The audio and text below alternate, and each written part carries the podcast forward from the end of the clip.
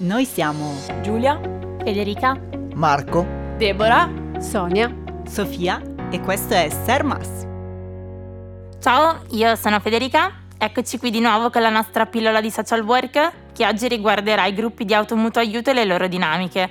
Nella puntata principale Marco e Giulia ci hanno parlato della nascita e dello sviluppo di questi gruppi, sottolineando come l'automutuo aiuto nel lavoro sociale viene riconosciuto come un processo di empowerment che garantisce quel sostegno relazionale alle persone che condividono una comune situazione di difficoltà. In questi gruppi, infatti, che sono formati da persone che condividono una comune difficoltà di vita e quindi si aiutano reciprocamente per stare meglio, la parola rappresenta proprio il principale strumento di sostegno mutuale. Quindi possiamo dire che l'efficacia dell'automutuo aiuto sta proprio nella messa in campo di dinamiche dialogiche che stimolano la reciprocità e la condivisione, nella convinzione che per affrontare le difficoltà della vita è necessario comprendere insieme alle persone coinvolte cosa è possibile fare in ogni specifica situazione. Come evidenzia Steinberg, i gruppi di automutuo aiuto si caratterizzano per nove principali dinamiche, che oggi provo a presentarvi. Partiamo con la prima, la condivisione delle informazioni. Il gruppo infatti rappresenta un luogo sicuro in cui scambiarsi informazioni, questioni, idee e questo contribuisce alla costruzione di una rete di relazioni tra i partecipanti.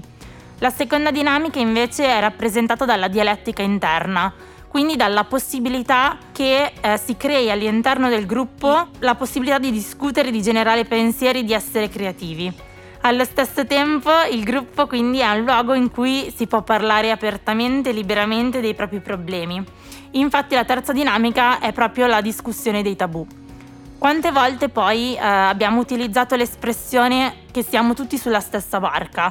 È una frase infatti spesso usata nel gergo comune che però richiama molto bene la quarta dinamica dei gruppi AMA, cioè quella che all'interno del gruppo non ci si sente soli, ma si condivide uno scopo e una missione facendo emergere non solo i problemi o i bisogni ma anche le risorse. La quinta e la sesta dinamica invece riguardano il sostegno emotivo e le richieste reciproche.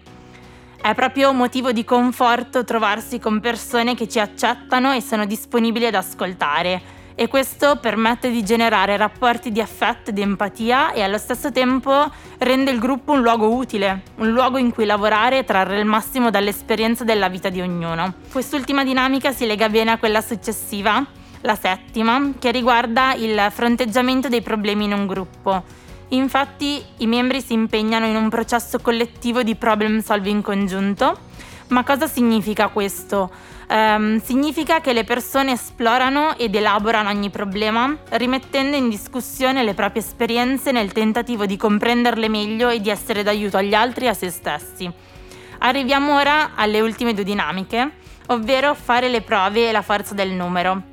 Detta così potrebbero sembrare due frasi fatte, in realtà il gruppo di automutuo aiuto rappresenta un vero e proprio spazio in cui sperimentare in sicurezza nuovi modi di essere, di fare e di pensare, da qui il termine fare le prove.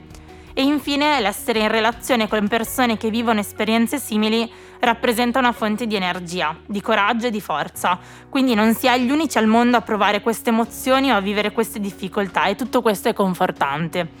Anche questa pillola è giunta al termine, io vi ringrazio per averci ascoltati anche questa volta e vi auguro buona giornata. Alla prossima, ciao!